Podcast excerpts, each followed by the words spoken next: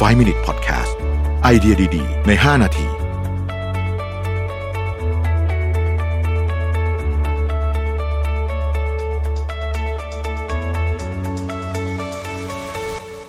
สวัสดีครับ 5 minutes นะครับ คุณอยู่กับประวิธานุสาหะครับ หนังสือเล่มเดิม super level นะครับ ผู้นำจำนวนมากอะคิดว่าตัวเองกำลังทำหน้าที่เป็นสมองที่ดีนะเราบอกแล้วว่าตอนที่แล้วนะฮะเราบอกว่าผู้นำเหมือนสมองเนี่ยแต่ความจริงแล้วเนี่ยแต่ละคนเนี่ยอยู่ในระดับที่แตกต่างกันมาก เราสามารถรู้ได้โดยดูจากผลสำเร็จของแต่ละคนที่ต่างกันเวลาทำโปรเจกต์ที่คล้ายคลึงกันนะครับ แม้ว่าความสามารถที่มีมาแต่กำเนิดของแต่ละคนจะต่างกัน ท่าทีและทัศนคติที่มีต่องานนั้นมีอิทธิพลมากกว่านะครับ ผู้เขียนบอกว่าลองแบ่งท่าทีของผู้นำเป็น 4 ประเภทดังนี้ เพื่อที่จะไปพิจารณาต่อให้ละเอียดมากยิ่งขึ้นนะครับ อันแรกคือผู้นำเชิงรุกหรือว่า proactive เนี่ยอันนี้เป็นผู้นำที่กล้าทำอะไรใหม่ๆนะครับและกล้าท้าทายเพื่อเป้าหมายที่ตั้งไว้โดยไม่กลัว ผู้นำประเภทนี้จะมีความกระตือรือร้นในการทำงานอยู่เสมอนะครับ แล้วก็มีโอกาสที่เป็นพวก first mover นะครับ แต่ก็จะมีเรื่องที่ทำแล้ว fail เหมือนกันนะครับท่าทีที่กระตือรือร้นของผู้นำนี้สร้างพลังใจให้แก่องค์กร และเป็นลักษณะของผู้นำที่น่าปรารถนาที่สุดนะครับ ถ้าเปรียบกับร่างกาย แม้จะอยู่ในสภาวะปกติก็จะไม่หักโหมจนเกินไปแล้วก็จะมีการพักผ่อนอย่างเพียงพอนะครับ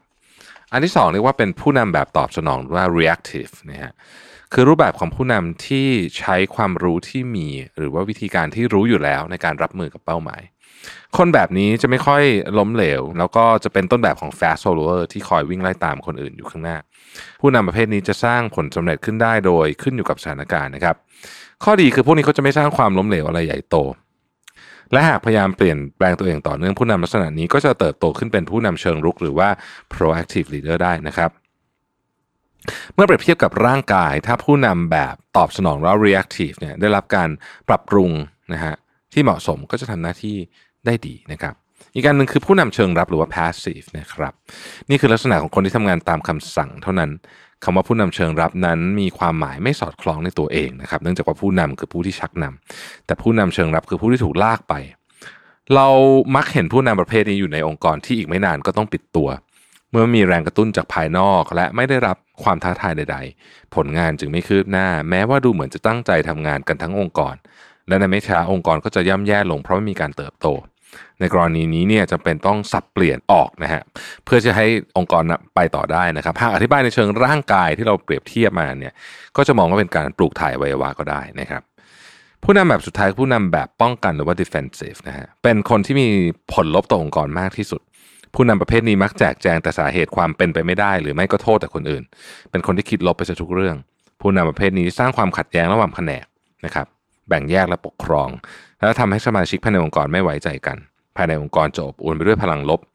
เพราะเขามีนิสัยที่คอยแต่จะหาสาเหตุของความเป็นไปไม่ได้จากคนอื่น ผู้นำแบบนี้จะทำลายองค์กร จึงต้อง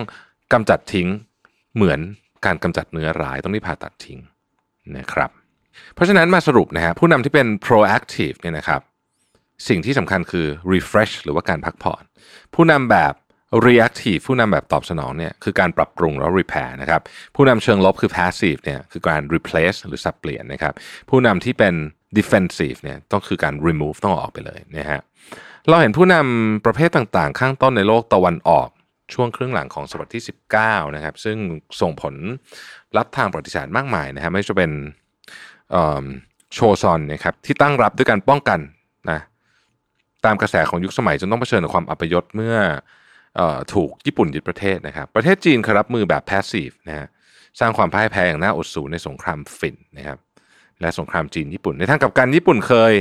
ตั้งรับแบบ reactive นะฮะต่อการเข้ามาของอารยธรรมตอนตกจนกลายเป็นประเทศมหาอำนาจใหม่ และเป็นประเทศแรกในทวีปเอเชียนะครับที่กลายเป็นกลุ่มประเทศพัฒนาแล้ว ประเทศในฝั่งตะวันตกก็เช่นกันนะฮะไม่ว่านโยบายล่าอาณานิคมจะกระจายไปทั่ว ประเทศในยุโรปที่เป็น proactive ของ